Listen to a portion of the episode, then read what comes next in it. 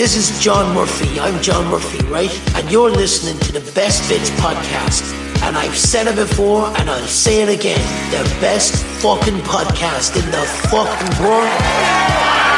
And this is the best bits or whatever, where we waste our time as well as yours. How are you, Will? I'm good, Kevin. How about yourself? You're looking trim. What have you been doing? Hey, do you know what I've been doing? Go on, tell me. I haven't a fucking clue. I don't know.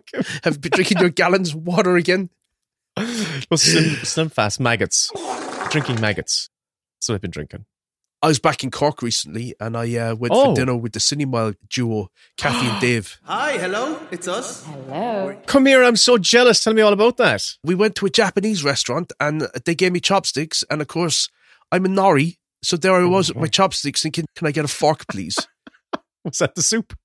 I couldn't I couldn't hack it. But it was it was good crack. We talked all about you. We we talked so much shit about you. Yeah, great. And great. uh, yeah, it was great to catch up with him. There's a Cork podcast festival coming up, and the only two Cork podcasts not on the lineup is us and the. It's- so we talk shit about all them as well. Raging. Uh, we obviously are hanging out with the wrong podcasts. we Yeah. have got the wrong po- podcast social group. We need to sort that shit out, Kevin. We're not grand, ma'am. How do we make friends? If this was a podcast school, we are firm. Us in the Cinemile are clearly in the nerd geeky. We're down the back of the bus, like We're not even the cool gang. we're not. We're halfway back the bus. Kind of. We're in the forgotten zone. We're at we're at the bus stop. The bus has just gone by. They've splashed us and fucking flaked it past us. And we're like, was that our bus? I'm sure that was our bus. Yeah. They're doing this jeering noises out the window. Jesus Christ. Oh fuck. Uh, well, Us in the Cinemile. Will, when we start the timer, Yeah. it always focuses us. There we go. Very good. So Well- we've been away from the mic. We've had time to catch up and see some things. Mm-hmm. What have you seen? Guardians of the Galaxy Volume 3, which I saw last night with my own child and offspring. I look around at us. on May 5th. You know what I see? Family. I love you all. Saying goodbye It's time. is a whole lot of fun. It's the end of the road, Guardians. That is sad. You know what's sad? People on Earth die when they're like 50. Are you about to die? I'm not 50. Guardians of the Galaxy Volume 3. Rated PG-13. Only in theaters May 5th. I believe you saw too. I did. Was Luke disturbed by anything in the film? Yes. He actually said it to me. How do you feel about that? I felt there was a couple of things in there that went a little bit too far for the younger Yes. younger crowd. He was a he was a, a youngster who went and enjoyed Doctor Strange madness, madness, madness, whatever that was, and zombie Doctor Strange. He all thought that was really cool and wasn't at all freaked out by it. But he was disturbed by a few moments in Guardians of the Galaxy Volume Three. Definitely. Yeah. What did you think? I thought this film was like the Minions made by a psychopath. I get that. I get that. Yeah, yeah. If I, it was a long sit, it was. It was. Oh my god. Look, I didn't enjoy the film Mm. on the whole. I loved the first Guardians film. I was less keen on the second one. I don't know if it's just Marvel fatigue, although I think that this film is, as people have said, much, much better than the other Marvel films have been for the, the last like seven or eight of them. James Gunn, he is a very skillful director. I mean, he he knows where to put the camera, and you can tell that he loves writing these characters. I just think that he just over eggs the pudding uh, a few too many times for me, where I end up feeling exhausted by the characters and the tone and the, the unseriousness of it, where not a single moment can go by without somebody undercutting it with a joke that is not good enough to undercut the moment. And when that happens, every single scene, it just grates on me. I felt the length of this film, the tone of it was all over the place. It felt so grim at times, and then the needle drops into these pop rock anthems. It felt dystopian and like, who is this for? And the whiplash of Disney characters being murdered. I just thought this is so um, savage. I think that he was hamstrung by coming into this film with characters who'd been arced or they'd been dismantled off screen in other movies. So they talk about this as the, the third film in the trilogy. But the characters are so completely different in this film that you, you can't really call these three a trilogy. I can talk more about that, but what did you think? I uh, I think there was a there's a, a a a plot element of the film where, and this is not really going to spoil anything too much for people who haven't seen it, where the bad guy has got a machine which takes these cute little creatures and puts them into the machine and turns a, an evil knob which evolves these creatures. He's like the kid that lived next door in Toy Story. Yeah, yeah. And I kind of feel that the first Guardians of the Galaxy movie is that cute little creature that goes into the machine. And now we've been through the evolutionary evolutionary machinery of the Marvel franchise over the last few years, and what it's turned into is this horrific monster that's grotesque and horrible and should be burned. Because Yeah. I I had no joy watching this film. Zero joy. I I, you know what I else I- hated the look of it. I hated the look of it, Kevin. I really just thought it was ugly, ugly, fiercely ugly. I See, that was one of the things I thought was a strength. But beyond that, I just felt it's exhausting to watch. Mm-hmm. It's exhausting on the senses. They're so overblown and full on. so many characters, so many uh, Too many action set pieces, so much CG, not enough focus. And I know they try. Definitely, there is a central focus of Rocket Raccoon and his story, and that's got to be the spine and the, the that's the beating heart of this thing. But why him? Well, Because look, I'll tell you the thing that I thought was a great setup based on where they left the Gamora character. The last Avengers film where Gamora had been swapped with another version of herself who hadn't fallen in love with Peter Quill. And I thought, okay, that's a really strong concept because I wrote a script once called In Future that one of the questions in it was would you fall in love with somebody if you met them at a different point in your life? If they were the love of your mm-hmm. life? Does it does it matter when you meet that person? Are you changed so much by your experiences that say you met your wife? No. Would you fall in love with her the same way or would it be would you even notice each other? I thought that's a great premise. And so for this story i thought that they might play with something similar where can Gamora fall back in love with Peter when she is in a different place in her life and he's experienced all the things that he has? Can he Groundhog Day it to make her fall in love with him again? Or is that not possible? And I thought that's going to be the crux of the story. And there's going to be something very poetic and beautiful about that. Because whether you can fall in love with somebody when you've had different experiences or whether you can't, that's juicy and there's something to play with there. And I thought hmm. these characters have all been about having this new formed family. What happens when you can't sort of reassemble that? And instead, they don't have any scenes together where it's just the two of them, unless it's like the tag of a scene before they get interrupted by everybody swarming into a scene again. I don't know. It just felt like a wasted opportunity for me.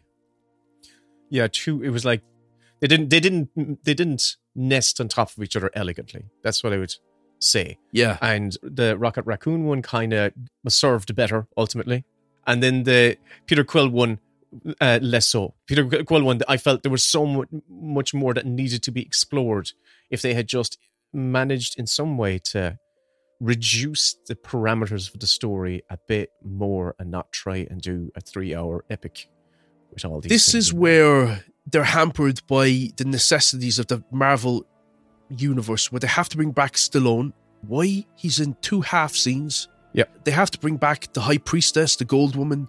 For what? Why? They've got to bring in Adam Warlock. The Warlock Why? guy. Another character who.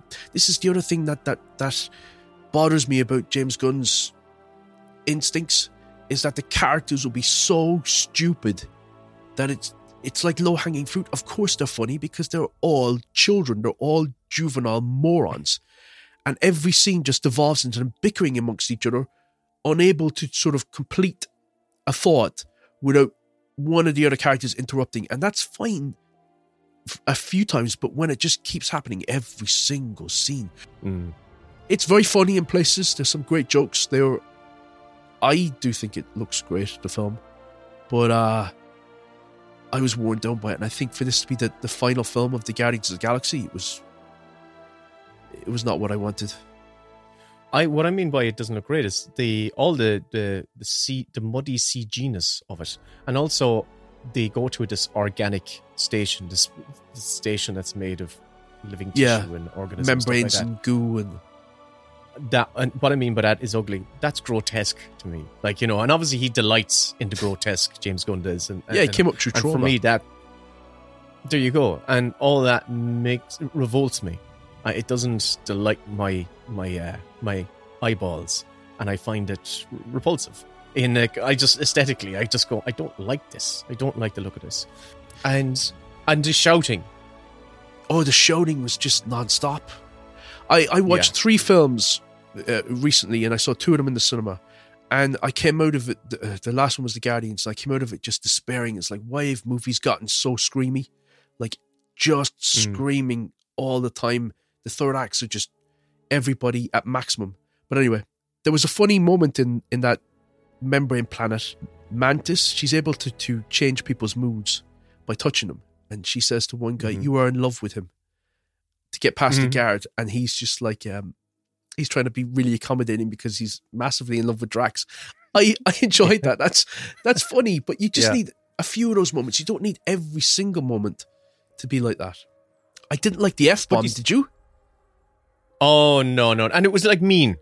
It was like almost like a mean f bomb. Yeah, open the fucking door. this is the thing. Again, there was there were moments where it took me back to the original Guardi- Guardians of the Galaxy film, where I went, "This like Dave Bautista, like fucking what's Drax? What a, an amazing character!" And you kind of feel he's just still pushed to the sideline. He's not given, you know, we have to accommodate Cosmo. We've got to do the whistle uh, needle guy. Oh, that was the new guy. I was like, do we have to have a whole sequence on. with the fucking whistle flute? Like, no. yeah, leave it be. Drop it. Drop Yeah. it. I know he's James Gunn's brother, but seriously, come on. I did like the Drax moment where um he was saying we will we'll go in there and we will kill them all. He's like, no killing.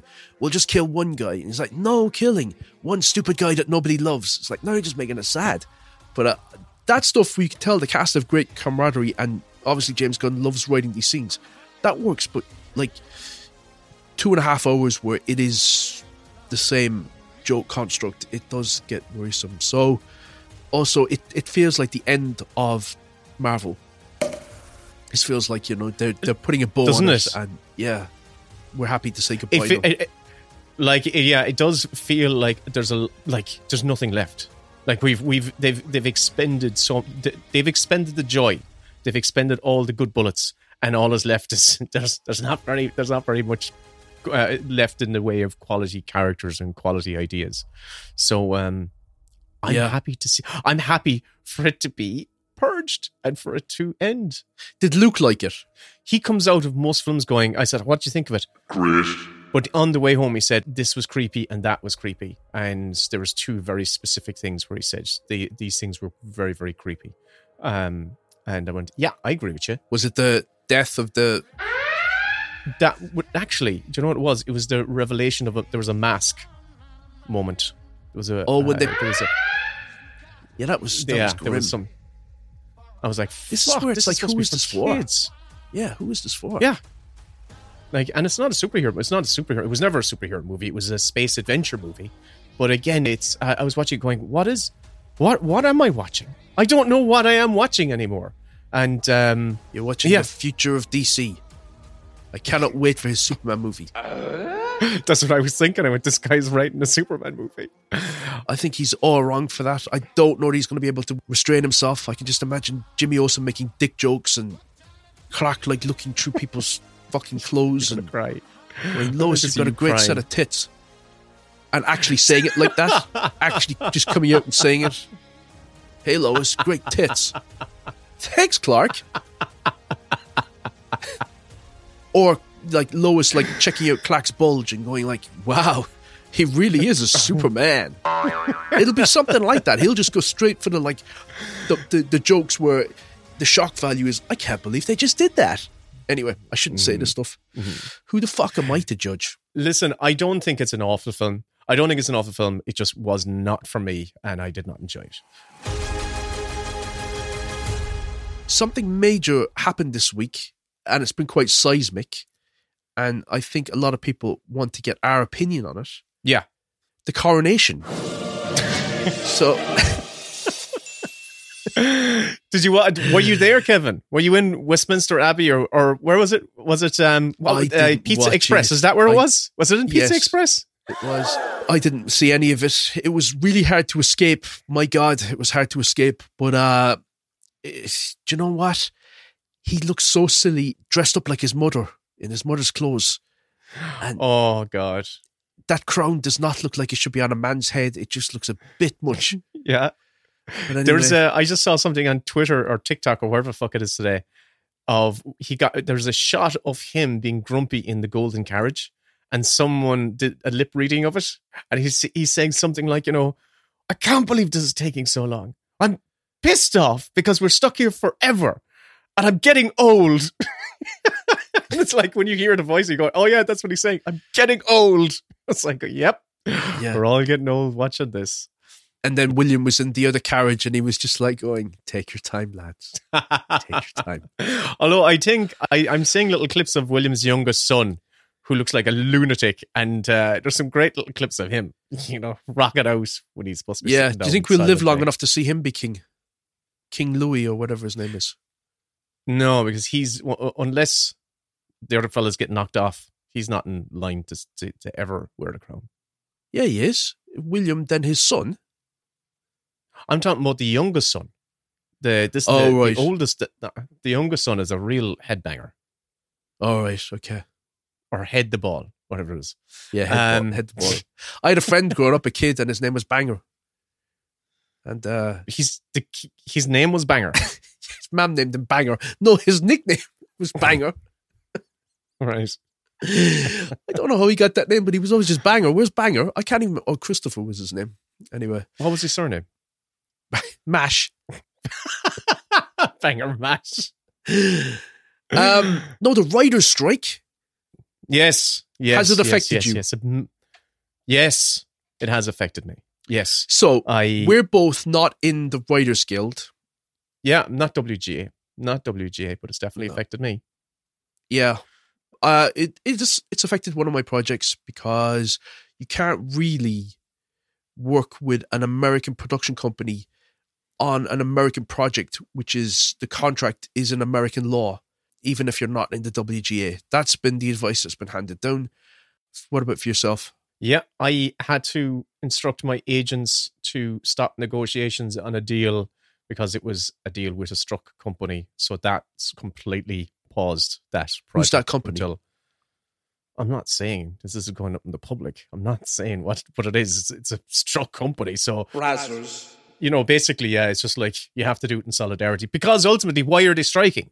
I don't know. It's a good question. Get Also, better residuals from streamers.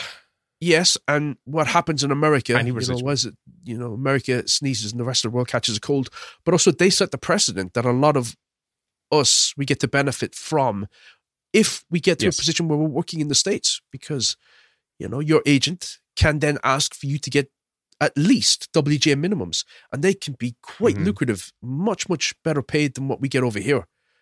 It's a terrible Mhm. shame that we don't have a proper guild um, in Ireland or the UK where they can authorize strike action and we can all get into collective bargaining and sort of build up our own protections. Uh, Yeah. we don't have that. We kinda- ours is more of like um, it's a voluntary body that you can join and they can help lobbying for you, but they can't really authorize strike action, which is where a union gets the majority of its power from. So we're Yeah. a much we're in a much more weaker position. So even though it feels like that we're acquiescing to help the Americans, really what they gain, we will get to the benefit of as well in the long term. You'd hope. Yeah. Anyway. Yeah, because it has it, it's gotten when it comes to streamers, the the the and getting deals for projects. they've all become just bio projects where there's no potential for any sort of future residuals eh, if your project goes into profit or is or if it's viewed if it's watched 10 times or 10 million times you never see any benefit from that because you get one one payout and it doesn't really cut it. Like you know in comparison to what the, what used to be there in the past where you used to get every time that your show played you got some sort of residual payment for that show like you know um or movie and so that's one of the big things that they're they're trying to fight for and rightly so Yeah, no, it does help. I mean, I've gotten I've gotten um, royalties for grabbers playing on RTE and stuff. So those Mhm. things definitely help. You know, where it's like, okay, that's the car payment for this month paid for. Um, but yeah, I've heard that the streamers are the ones which are holding up this uh, deal being struck because the traditional studios they would have struck a deal already. That's the rumor anyway. Mhm. But the streamers have Mhm. different, you know, requirements. Also, they really want to leave the door open for AI to come in and be able to cut down on writers' rooms and and shorten development and stuff like that. And again, that's just eliminating jobs, and it's also savaging the industry where you're not getting the experience you need to be able to do when the people that are currently doing all the, the, the great shows at the moment, when they all retire, there's not going to be many people that are going to have the skills that they have to pick up Mhm. the the baton and make the next great batch of films and TV. But anyway, and it, and and this is for me the first of the kind of the shoring up protections for people um, with regard to the challenges of AI out there for creatives anyway. But because AI is not just going to affect the creative industry, it's affecting going to affect every industry out there, every profession. actors and are gonna- directors, oh yeah, like with Jesus models and all that, they're gone. they reckon there could be a super strike if they all, you know, because the, the actors are coming up for Mhm. renewal with their contracts and the directors as well. I think it's in June. So if the strike, the writer strike is still going on and they decide to also strike, Yeah. Then then everything will, will properly shut down. Yeah. So we it, it really, you know, in, the interest of of the future of, of like trying to stop Skynet effectively. This is one this is the this is the first battle in the battle against Skynet effectively. Um if we can get them to cop on and actually realize that because their counter at the moment when when the WGA have said look we we we have to basically cut any contribution or any use of AI in any of this writing their um response uh, was like, you know, ah, we'll discuss it. We'll keep discussing it. We won't actually uh, ban it outright, but Very agreeable of discussion around it. yeah, it's like, oh, wow, thanks very much. So, um, little not realizing that they're going to have their jobs gone eventually if we don't cop on. But I'm I'm hope that this thing gets resolved sooner than later. It is going to be a shit show uh, because I know shows are still being shot. Other shows have stopped. Stranger Things has completely shut down, but other shows are Oh, still all bad continuing, then? even though. Easy joke, What was that, payoff. Kevin? Did you hear that? What was that? Thunder. Oh Thunder. wow! yeah. I don't know if that got you picked up. Mike, but my God, I was like, Jesus, Jesus, that was really. I'm surprised you didn't react to that. You were, you were just like going along. Are you not looking at me? Oh, at did me? you? Look at me. I am look looking at me. you. I get all dolled up to get on mic, and like you don't even look at me. I am looking at you. It looked like it looked like there was just a bird tweeted outside, and you just went, "Oh yeah, yeah, whatever." well, because I've got headphones on as well, noise cancelling, so I wasn't sure whether that was like Ah, as loud as as I thought it was. Um. I just thought you'd be cool in a war zone. That's what I was thinking. Well, speaking of dire things, I watched Citadel, the show from the Russo brothers that cost three hundred million to make on Amazon. Did you watch all of it? I watched all that I could stomach. Okay, Just right, one okay. episode. So you enjoyed it? Is that what you're saying to me? It Christ. felt like everything that you would want to engage with a story was ripped out of it, and it was just pure cliff notes of connective tissue to get to action that was really flatly shot and dull. It felt like a 40 minute previously on bumper to a show. Wow. And uh God, yeah. I don't I, I also Scottish actors when they get cast to play American roles, it's really hard for them to lose the Scottish accent. And I don't know why they just don't Sean Connery it and just rely on their natural Scottish brogue, which is a fucking class accent, rather than try and Mhm. do this bog standard American accent that never sounds right.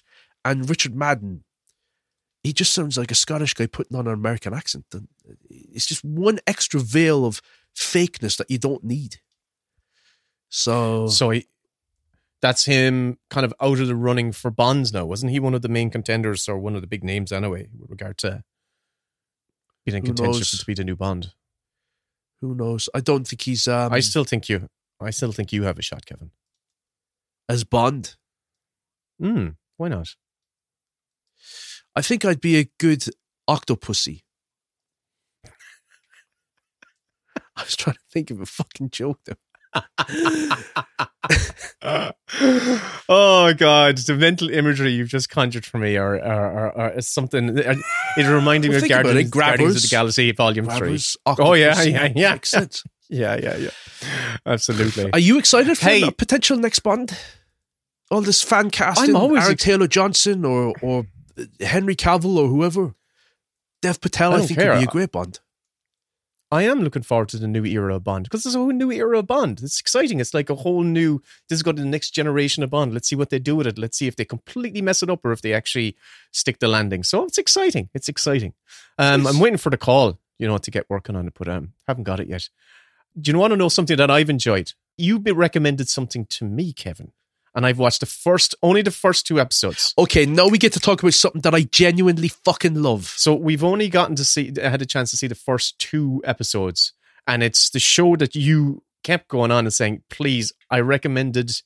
What's the one you recommended to me around Christmas Traitors. time? The BBC Traitors, which was absolutely excellent. Loved it, and you said, "I didn't let you down on on Traitors. Please trust me on Jury Duty." So myself and Karen watched the first two. Whoa. Watched the first two episodes of Jury Duty, and it's very good. You are now the jury in the matter of Hillgrove versus Morris. When they say jury of your peers, I think that's accurate. I mean, how long does this normally take? Have you done this before? I'm a recognizable public figure. Respectfully, I don't recognize you. Juror number 54. I'm so happy to be here. I'm gonna be upset if I don't get on the jury. Me? Ready, guys? Here we go.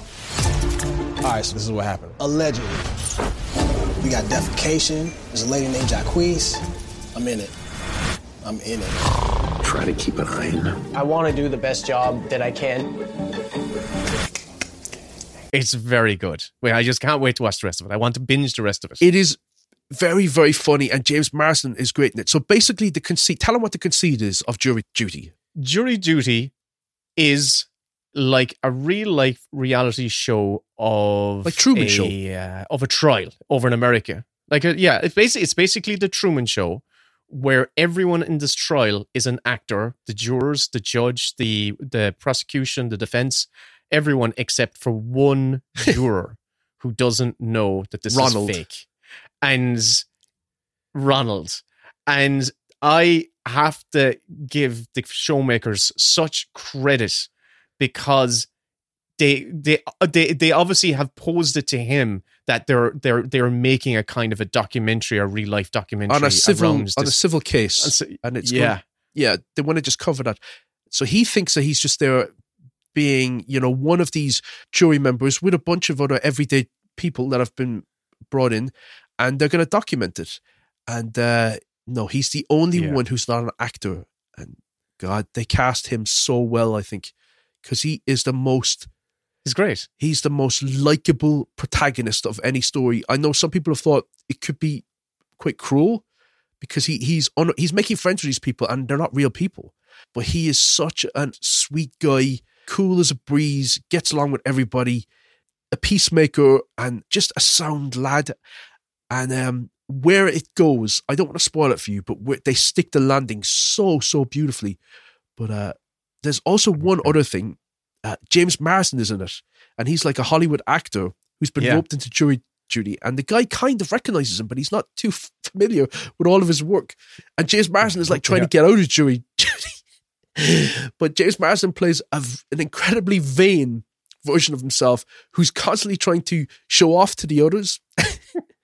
there's a moment in this. I don't know if this is in if this is in the second episode or not, but he, he comes in and he excitedly tells people that he's up for this role, and one of the other guys that was up for it, he he got cancelled. and one of the jurors goes, "What happened?" And he says he called some bitch sweetheart or something. and he goes, um, "No, I don't mean like that, but you know what I mean."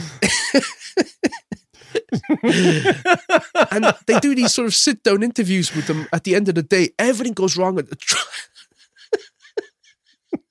There's a moment where they're showing animations of what happened in this trial. It's some sort of like. oh, yeah. and the defense guy.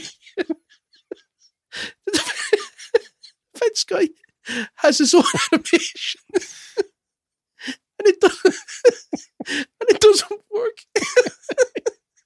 I swear to God. we tried to show the judge and the jury. It's Jack's animation. I fucking lost it. but um, there's another beautiful moment that happens in it.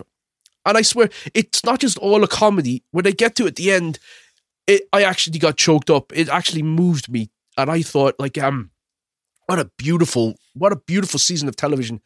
But there's also a moment where there's there's one of the guys in it. Did you see that the moment when one of the guys collapses and he gets taken out and they had to bring in one of the alternates? Uh, that's in episode two, yeah. Okay. So that guy, you know, it's like a fly on the wall documentary, and he um he brushes past Ronald and he says, I gotta go to the bathroom and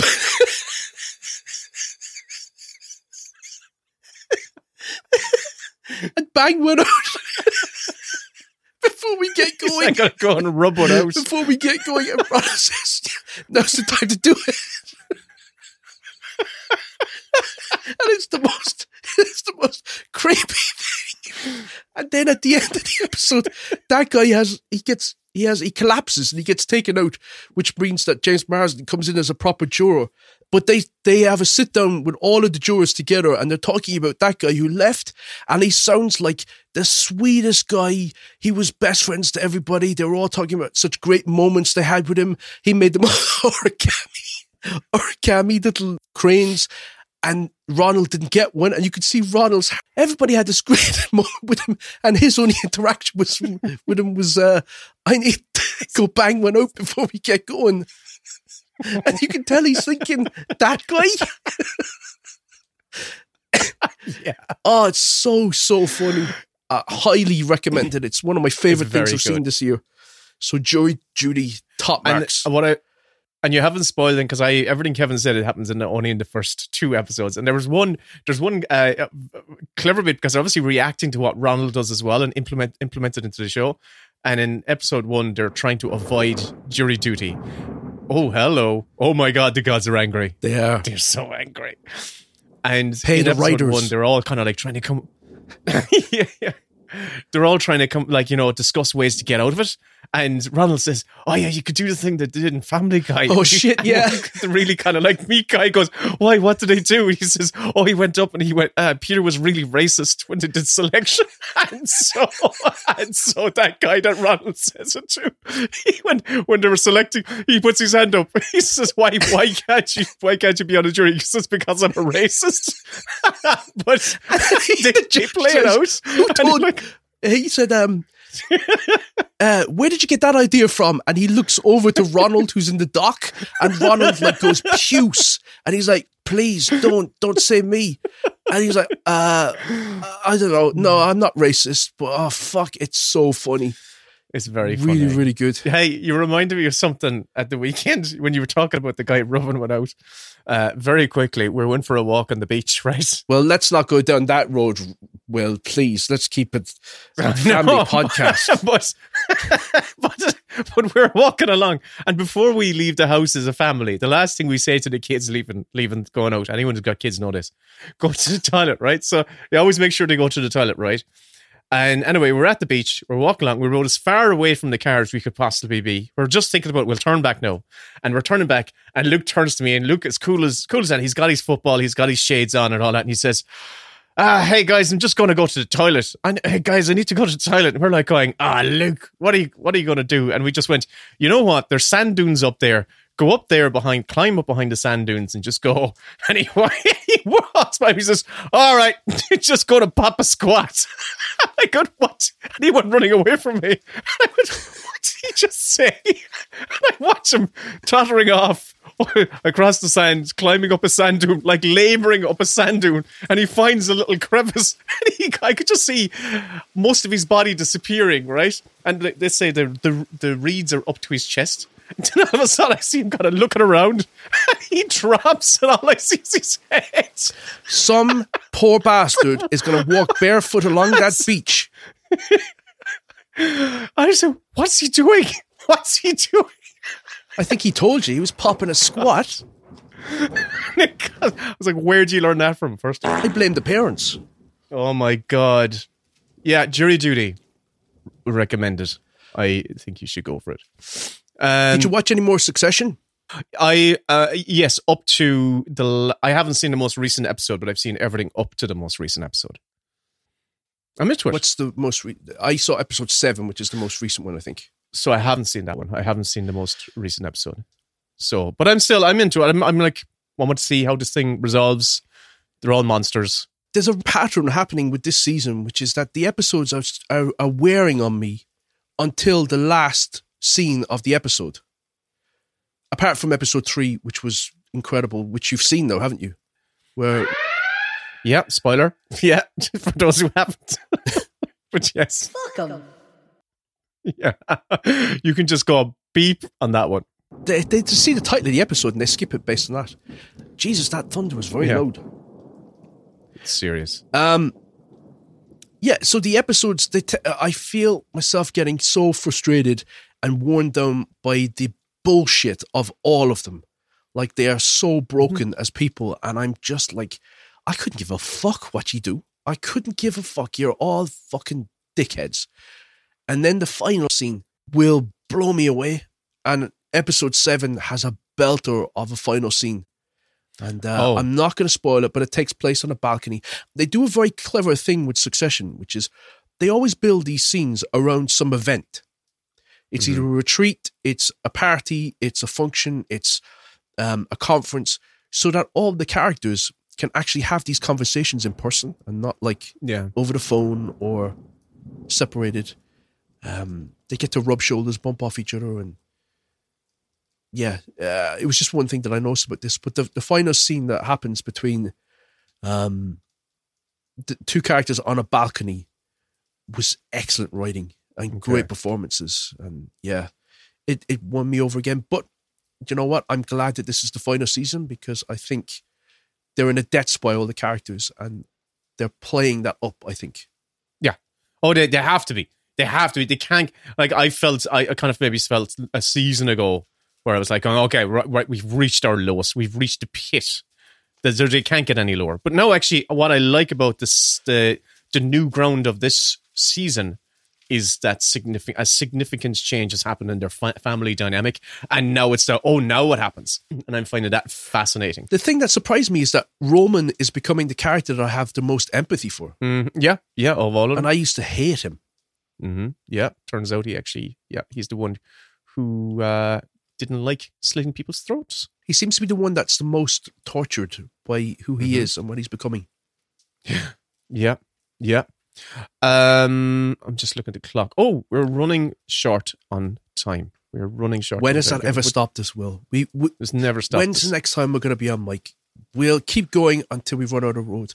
But uh, Mm-hmm. one thing that I do want to talk to you about, Yeah. because we haven't talked about this on the main feed, the Cliff Notes version. If if you want to hear more about this and we dive deep into it, is that going to come up on mic? Do you think all that thunder? Mhm.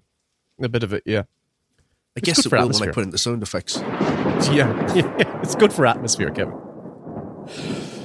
you went away and you wrote a Star Wars story that got released just recently on Disney Plus under the Visions banner Volume 2. That's right. Uh, you did it with Cartoon Saloon, so it's the Song of the Sea and Wolfwalkers team. Yeah. It's called Screecher's Reach. Mm-hmm. You can go watch it right now on Disney Plus. It's the second story. There's Yep. also a great making of on there. I thought it was fantastic, and based on everything that I've been seeing, the reactions are in line with me, and people are calling it. And I don't think this is hyperbole, and I'm not just saying this because you know you're my co-host or whatever. I'd actually really love it if it was shit, because then I would just like constantly like bring that up. Great. But um, people have been saying that this is the best Star Wars has been since the original movies, and I gotta tell you, I'm not just saying it. I 100% agree with them. I thought it was a beautiful story. So, how has it been now that it's been released? How has it felt, and what's it like seeing the reactions to this? Mad. I uh, first and foremost co-wrote it with Jason Tammemägi, who is uh, an in-house person in Cartoon Saloon, and uh, as I said on that behind the scenes, whatever that Patreon episode, go listen to the Patreon episode if you want to hear about all the Skywalker Ranch adventure because that's a great episode. Three euros a month, you'd be helping us put food on the table. Because you know, Mhm. only one of us is getting to work with the Star Wars people. The other is like editing these fucking podcasts. We would say who. Listen, Jason, this is the first time I truly have co-written anything with anyone where we actually were like swapping pages and writing at the same time and looking at the same document, and it was a brilliant experience. And uh, Paul Young uh, was his first time directing. He's a co-CEO of Cartoon Saloon, and Paul did a fantastic job directing it as well. So it was a great team all around. But the reaction was genuinely overwhelming. Like genuinely, I've never had this experience with any of my previous re- previous releases because there's so much exposure to the brand Star Wars. Like even like Wolfwalkers, like that was probably my previous m- biggest thing to have been seen by so many eyeballs. But this is like I got an immediate reaction online. What one of the things that has been blowing my mind is watching people watch the short on YouTube, and that is oh, they, so. I love those. I love watching reaction videos. Oh yeah. What did you do? Yeah, what did you do? You gave me strength. Who? And now it's time for us to meet. Dal. Oh What no. is that? Well, yeah. Oh no. That was a twist I was not expecting. It's fucking so satisfying for for a storyteller, particularly because this story has got a very significant turn in it, right? So there's a moment where you see you- dies, yeah. There's yeah, there's a thing there's a thing that happens. Sorry, I bleeped that out. yeah. Going, that's God saying shut up. That's what's going on there.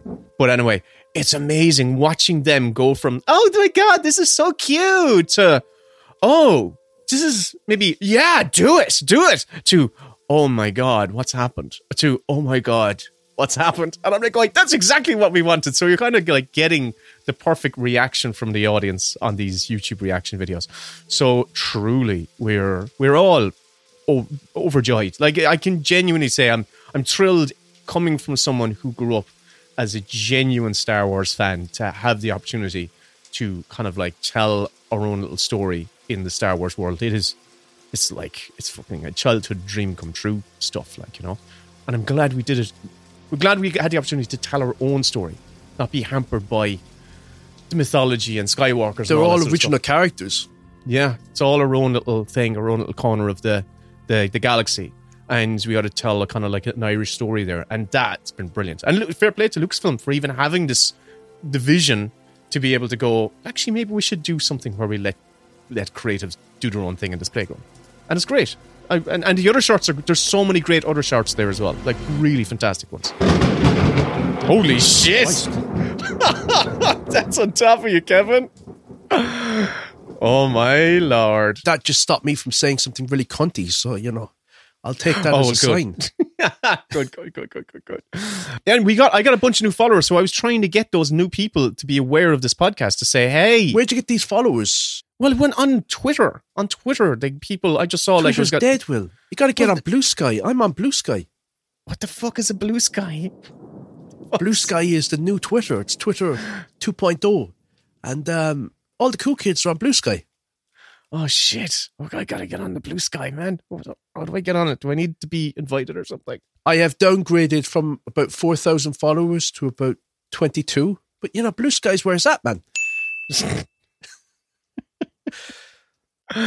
well, great. Can I fit in one last thing, even though we've gone over our time? You can do what I you think want. it's- Kevin. Do what you want. Okay. Well, I saw two things. I can kind of roll past one of them. I saw The Pope's Exorcist, which was shot in Ireland. Really? I'm going to say one, yeah, it was. Oh. You can always, always, always tell, I think, when they try and double Ireland for somewhere else. Oh. It's like Cocaine Bear. Like, that looks like Ireland to me. The pavement, the light, the trees, the way that, that the roads meander.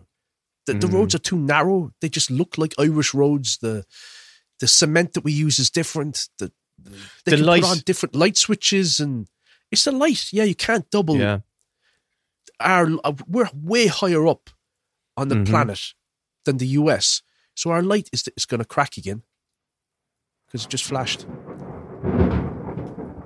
That's proper stormy weather. That's what happens Yeah. when you coronate a new king. Pope's Exorcist, mad as a box of frogs, very screamy of a film. Did my head in. I was told that it was great crack. It's not my kind of crack. I don't know why I brought it up other than to say that you can always tell that a film that pretends it's somewhere else looks like Ireland. Yeah. Um, And vice versa. You can pretend, pretend. You can always tell when some place is pretending to be Ireland and it's not Ireland. You can always tell that it's like that's not Ireland. We're very, very specific in our little. it's one of the things I'm really looking forward to about the new Mission Impossible movie is that that's going to feel like where it was shot. It's not going to feel like these Marvel movies where no matter what LED backdrops they use or lighting they use, it's going to Mm. feel artificial like a set. So um, that's one of the great things about movies is they transport you to other worlds and go there, do it, put in the hard work. I know it's Mhm. expensive, but it's worth it. Um, And the last thing I saw was Evil Dead Rise. Oh, which is by Lee Cronin, written and directed by Lee Cronin. What is this, Danny? I found it.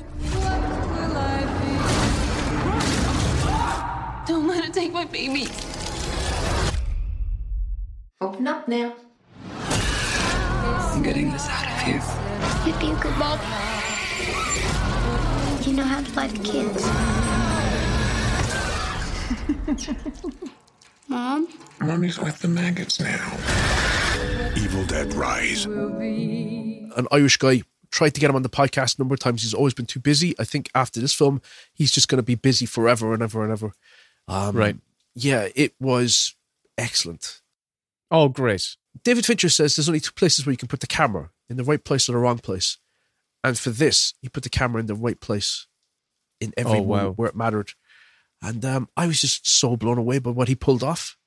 So I think he is going to have a huge career. And for fans of the Evil Dead franchise, they're going to be thrilled with this. It's made 100 million already. So um, Shit. No way. Wow, that's great. Isn't it great seeing Irish people doing good? yeah, I saw Carrie I am for like- Irish, Will. I know, but I, I, I do saw- have the begrudger gene. I know, I know. I actually No, I someone don't. else. I don't. someone Um, else. But I, I- I was thinking about. I, I saw, I saw Kerry Condon in um, Better Call Saul, and I realized she had a small role in the early season of Better Call Saul. And I went, oh my god, it's Kerry Condon before she's uh, Kerry Condon from the band. She's an Academy Award nominee Kerry Condon. Yes, yeah, yeah. She was in it as an American. She was. I cannot wait to see Evil Dead Rise. I'm not a diehard fan of the Evil Dead franchise, but I pre- I've seen like the original. This is a lot trilogy. harder than the other ones. It's not as comedic. And there was another Evil Dead. Remember that one was like a reboot of Evil Dead, which I didn't see. Um, Ash versus the Evil Dead, which is the TV show. oh no, I haven't seen that. And I thought there was one where it was called The Evil Dead or something like that, where it was like a uh, maybe I'm The completely wrong. 2013 one by Fede Alvarez. Yeah, yeah, I never saw that one. So is this? Can I ask you? Is this a continuation or is it a reboot? The Evil Dead Rise one. Do I have to have seen any? it's of just the within the same. It's in the same world, Okay, right. so it doesn't I- feel like a sequel or reboot. It just feels like they have come across the the Necronomicon and um and shit goes down. It's set in a high rise. It involves a family, and one of them gets possessed. Performances are pretty stellar, but what he pulled off, the sound as well was so good. The chunky sound. Wow. Um, he shot it anamorphic. I love that. I love when films have that lovely, juicy Carpenter like frame, and Mhm. um, it's great. I mean, it's intense. I wonder how it will play for you with kids. There's it, it's pretty intense, but for an Evil Dead horror film, it is balls out, and yeah, it's very memorable. So there's I'm stuff in this that. that I'll be thinking about. Great lines of dialogue as well. It's just a it's a really good film. So it's great when one of our own is sort of like smashing it on this level. But he's just going to be. I can't wait to see what he does next. It's going to be something fucking massive. Hopefully, Can't wait till he comes under comes under Guardians. podcast eventually. he'd have to reply to my emails if, if that's to happen. There was- there Oh, very good. One other thing I was going to say. What was it? Oh, did you watch any trailers? I watched Oppenheimer just before uh, we came on the Great chat. trailer, I thought. Theory will take you only so far.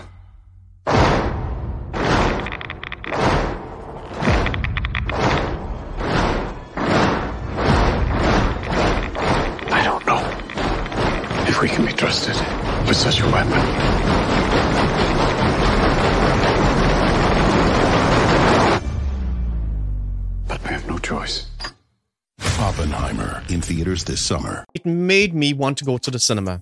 After after last night's experience, I went. That's the type of film I cannot wait to go to the cinema to watch. I I'm so excited for it. I cannot. I can't fucking wait. to see how it ends. Like, what happens today? Well, I- build I the can't wait to see how they construct how they construct the drama of the narrative. That's what I'm interested in.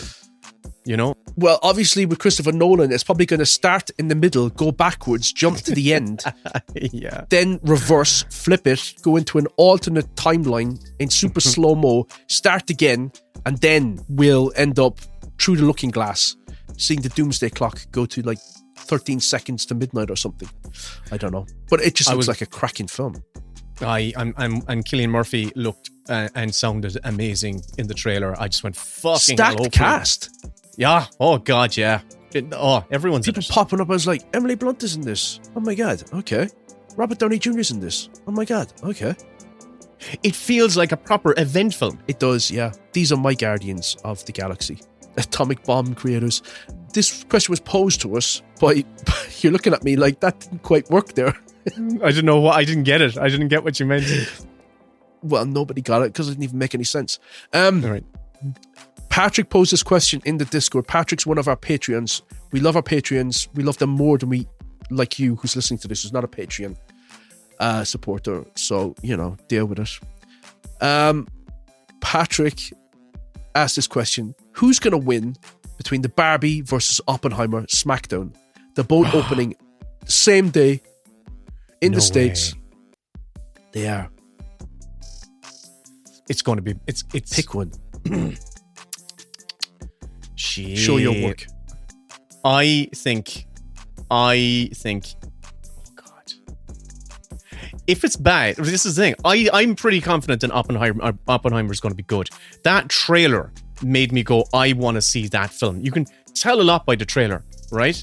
And I'm going. I think that's going to hook a lot of people in who are exhausted from films that are which too much CD. I think a lot of people are going to see Oppenheimer, and God thinks so too. So I'm going with Oppenheimer. I wonder if they're going to do a Lego movie reveal with Barbie where all of the characters and the, the scenarios are kids playing with their Barbies. Or adults. Oh, you're right. Kids playing with their. Smithers. Oh my God! Yeah, you're probably Hello, right. Smithers. You're quite good at turning me on. The problem is, this is the problem. You just you just said that as a writer. Like that that that plot twist in Lego Movie, you can never do that again. If you're dealing with a Lego franchise, you just can't do that again because Go it's listen to done. plot twists if you've not listened to it. Yeah. Spoiler alert. That was Will's pick. go. You can't do it. You can't. You can't do it. If you were to do a Barbie movie, you can't do that. Oh, this is just girls playing with their Barbies. You can start off like that, but you Oh, can't. boys. reveal it Some as a- boys like playing with Barbies. Or, of course, yeah, boys, yeah, absolutely. and some grown men like playing with their Barbies as well. They can do loads of things with those Barbies. I got, I might got my collection of Barbies right You here. get up to all Barbies- sorts with those Barbies. I've got my Picard Barbie. I've got my entire TNG cast as Barbies. Malibu Picard is my favorite Picard. What did you Um, think, Valerie? What's what did you think? What do you think? Which is, which is going to win? I think Barbie's going to win because Barbie is the family-friendly type film, and I think it's. I think Oppenheimer is going to do pretty big numbers, but that looks like you want to be in the right mindset for that. I'll see both of those films. I'm, I'm probably not going to see Barbie on the big screen unless it is, Mm-hmm. you know, a fucking blast of a movie that that people are talking about. But I Yeah. will see Oppenheimer on the big screen. Definitely. Because I'm a man and I like watching man movies. No, Will. Hi. I think we did it. Unless there's Yeah. something else you want to talk about. I don't think so, Kevin. No, I've kind of covered all the things, the main things. It's been a while since we've done one of these episodes. We took that break, so we have dropped one of our angles for getting out of these episodes, which is to get somebody to give us some advice. So we don't have that. And do you have anything to recommend? Which is what we usually The- do on the mini bits. Yeah, well, the only thing I'm going to recommend is because is um, we did the Park Picard thing, and that brilliant book, uh, which was the 50 year mission. There was two books they wrote by Edward Gross and Mark A. Altman. Enjoyed those books so much that I searched what else they've done, and they've done deep inside uh, oral histories on huge franchises like Star Wars and Bond. And I've gotten all their books, and I'm currently devouring their books. I've done the complete Star Wars one, which was brilliant, and I've started Bond, so it's fantastic. And I'm going to recommend the Center Seat documentary, which is on Amazon, and it's Hmm. hosted by Gates McFadden or narrated by Gates McFadden, and it goes. It's 11 episodes, and it goes through the entire history of Star Trek, and um, it's very informative, very well produced, and I learned a lot. I wish I'd seen it before we did our Star Trek retrospective. Oh. Speak to you soon. Love you. Watch Jury Duty. It's amazing. Yeah, and Star Wars Visions season two, episode two, Screecher's Reach. Watch that too. Bye, Kevin. For the residuals, is it? For the residuals. Yeah, there's no fucking residuals. This is the problem. It's a streamer. That's why we're on strike. Support writers. Yeah, I don't get a penny extra for all those millions of downloads. And I'm up for scabbing. So, you know, don't tell anybody. But if there's any work going out there, drop us an I'm email. available. You're available. Best Bits Podcast. Oh, very good. Com forward slash contact. and cheapest chips. See ye. Good luck. The best bits. Or whatever.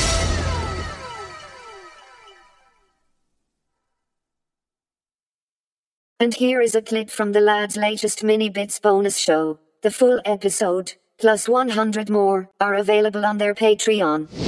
Mini bits. Another new episode. Talking to you, stupid clumsy. Patreon podcast. Of this Patreon podcast. Exclusive. Exclusive. The best bits podcast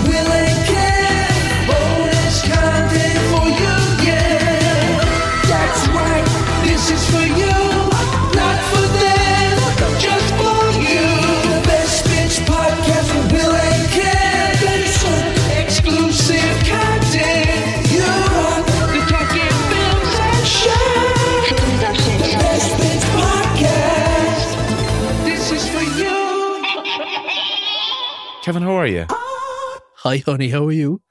Oh, you know, I've got this. I've got my corns sorted out. I went to the chiropodist the other day, and uh, she Your said, uh, corn? "My corns." Did you ever get, did you ever get corns? No. Did you know what a corn is? Yeah, it's a bunion on your foot, isn't it? Yeah, like in between your toes, stuff like that. Do you, Um, do you not wear any shoes like around the house? You walk No, I? I wear no. It's the opposite. GA shorts. It's the opposite. I wear incredibly tight shoes, like those Chinese women Oh, who get their feet bound, who had their feet bound, like you know, before the turn of this Yeah. last century, and so they had incredible corns and bunions. This is a great opener for a mini bits episode where we get people disgusted. Squally, it's episode 73 of the Mini Bits. I'm Kevin, your Will. This is our Patreon podcast. Thank you to all our lovely patrons. Yeah. A few of you have jumped in recently. I don't know what we said. We try to goad people into joining up every single episode, and then every so often it's like a lot of people join because of one specific episode. And Yeah. I'm like, what did we, how did we say it? What did we say on that episode that's different to the other 270 episodes? Maybe it didn't sound as desperate. Maybe- Maybe we said, don't join. Maybe reverse psychology. That's how we should do it. Reverse psychology. Don't join up to our Patreon. Don't. It's, you don't. Des- Everybody cancel. you don't deserve to be in this group. We don't want you. We don't We like the look of you. you. We don't, we don't need anybody. It's just us. It's absolutely just us. Hey, should we tell you? We we did. I don't know. Maybe we shouldn't say it on mic, especially so early. We did an interview with the Irish Examiner last Friday. We did. Yeah. And uh, How do you think yeah. I? How do you think I did? I, I, I think you did all right. Like you didn't interrupt me once, so I was delighted with how I came across. But you know, there's no sort of time limit on this. We don't know when it's going to get posted. One of our friends was saying, Kathy at the cinema was saying that their interview with, did they do the Examiner as well? It was six Uh, months yeah. before it posted. And, and the Guardian, I'm pretty sure they are they were profiled in the Guar- Guardian as well. yeah, but we don't do any really promotion. Like we don't do anything. Well, this is our first time getting any sort of like proper coverage, which is going to be mad. So, um, uh, listen to all you listeners who have uh, found us before we explode. You're you're you're, you're an OG. bust. You're an OG listener before Kevin starts getting gold chains from all his Patreon dash. I think I'm more of a silver than a gold. I think Oh, yeah. my uh, undertones suit more silver. But uh, yeah, I just want to die. goes I- with my Prince Albert. your hat? Yeah. I Speaking of the- which, I want one of those diamond studs in my tooth. That's all I want. So I can go bing whenever I'm on a call. oh yeah, bing. I usually just you know wink and that glints. Yeah. like starlight twinkle. Speaking of which, I interrupted you. What what we what did what did you want to speak of? Which? Start the timer. Oh, I forgot. You may as well. Because the timer. they- all, all these lucky loos are listening in and, and they're wondering what are we going to be talking about. But we have to start talking about them after Yeah. we, we say goodbye. But look, I wanted to talk to you about. Um, well, you've seen a few things. You've seen the new Godzilla film. Yes. I've seen the first Omen. Uh, I saw Scoop as well. That, Oh, uh, we're looking forward to watching thing. that. All right. so- Okay. Okay, I'll save my thoughts. And Right. um, what else did I see? I made notes, but sure, You it doesn't did. really matter. I think I saw that. And I was going to go through all the summer releases and see what takes your Oh, fancy. Okay. Okay. I'm looking forward because I don't actually know what's what's on the horizon. So um, I'm Well, the Joker 2 trailer came out today. I saw it. Yes, I watched that. hmm It reminded me of Chicago. Yeah, it's kind of like you see. It's all very much in the mind's eye. It, they- they're calling it a jukebox musical. Am I right in saying that? I think you're right in saying that. So, look, hey, listen. Uh, I, I actually what it, what it did remind me of was that I want to watch rewatch the Joker because I saw it in the cinema and I thought it was fine. I thought it was fine. It was kind of a bold new direction. Uh, I'm just going to go in back and watch the episodes from the Batman 66 show, the Joker episodes, Oh yeah, that's going to be just to fill me in like on the lore, you know, get up to speed. Get you right up to speed. and you'll be there going, where where are all the guys in the purple suits with the masks? Where when are they going to show up? And like Isn't you know, a weird time though, where we have the Penguin TV show with Colin Farrell coming out, which is a totally different canon version of the Penguin. Then you have this offshoot of Joker, which is its- its own universe entirely. Hmm. And then you have the old Batman films that you can watch. Right. And, uh, I don't know where I'm going with this, but it's just I don't know. I'm kind There's of so many- IP. But like It's just everywhere. what well, what's happened is the world, the comic book world, has very much entered the the film world. Is where you could have different runs, totally different runs of a character by It's different insane. authors, and there would be totally different riffs on it and stuff. Oh, oh, this is the thing. Kevin, so I'm only catching up on this. You mentioned it to me on a on a pod on a podcast. Wa- Was it on one of those uh, It was the last- show? It was the last mini bits. Uh, you s- you said everyone's describing stuff as insane recently. I- And have you started noticing it though? Only, only, only with people trying to rise you. That's the only type, only where place where I've noticed people, people on No, Discord are trying to every- rise Oh my god! Oh my god! I could start posting now, like, um, tweets, comments, TikToks, uh, articles, anything. Insane is everywhere. This is insane. That's insane. It's insane. There was a festival just going on about this insane lineup. I was like, oh, it's a mentally ill lineup. Okay, it's just it's it's everywhere. And the other, th- do you know the other thing that's also bothering me lately? What? And this has been bothering me for years and years and years. It used to be that everyone used to misspell definitely. They'd go defiantly. Okay. Oh, it's defiantly whatever. They were just they were morons. But no, I just keep noticing everyone keeps spelling a lot as one word. A L O T. A hmm. lot. Where has where have they gotten into their heads that a lot is one word? It's the same way that people will write every time as one word. What's the one that you've you've pulled me up on a few times and I can't get it right? Compliment. Compliment. I can't, but I can't get it right.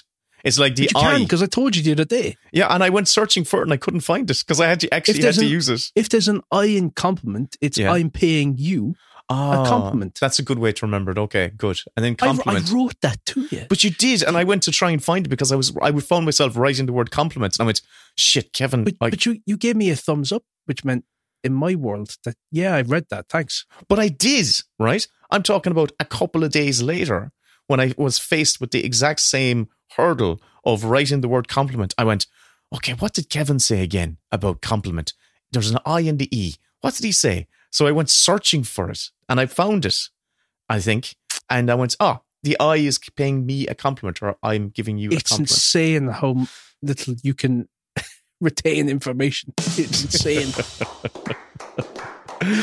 Come here, let's start talking about what we watched. Come on. Did you start the timer? Yeah, it's it's gone. It's ticking. It's ticking down. The world's going Ah, to explode. you know I have to put in the sound effect? I have to. I have to line Oh. up all my sound effects. When you said start I the have like- timer, I have a whole it's- fucking. I have a whole soundboard here. Jesus Christ! Where's me fucking? What? Where's me ding dang ding? Here we go. The timer has started. There we go. There we go. Yeah. Right. Right.